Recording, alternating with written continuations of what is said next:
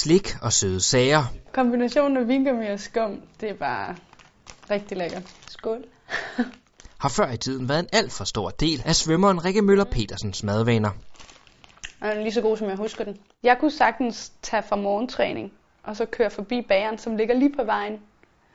Øhm, og så købe fire muffins og en kanelstang.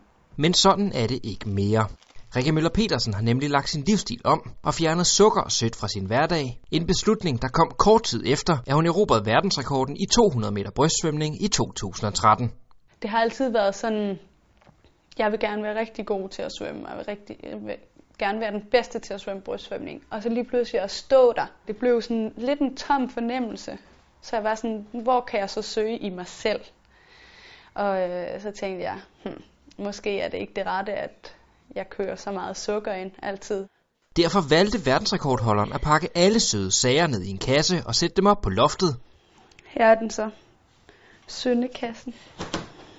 Og det var et stort skridt for svømmeren, der siden hun havde flyttet sin træning og tilværelse til København i 2009, havde kæmpet med sit sukkerforbrug.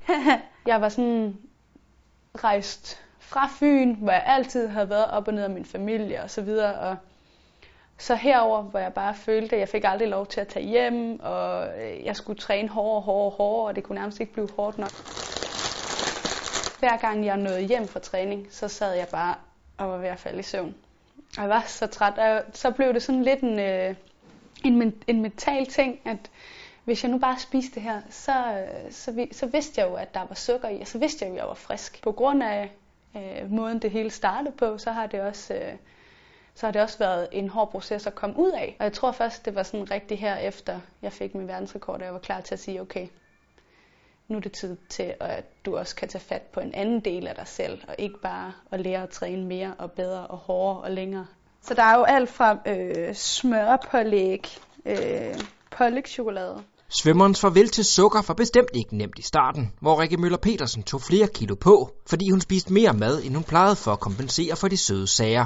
Men heldigvis vendte det hurtigt. Da jeg først fik mængderne på plads og så videre, altså så øh, havde jeg faktisk min bedste test øh, hidtil. Jeg gik ikke kold til træning på samme måde, og jeg kom lige pludselig hjem fra en morgentræning og, og havde ikke behov for i løbet af dagen at sove til middag. Og, og det gav mig sådan lidt mere livskvalitet, eller sådan, fordi at jeg havde faktisk overskud til at tage i skole og studere, og, og det gjorde mig sådan glad på en anden måde.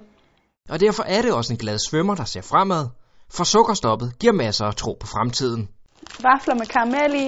Jeg forventer jo selvfølgelig, at det i sidste ende giver mig den næste verdensrekord og en masse gode oplevelser inden for min sport, øh, hvor jeg får lov til at, at juble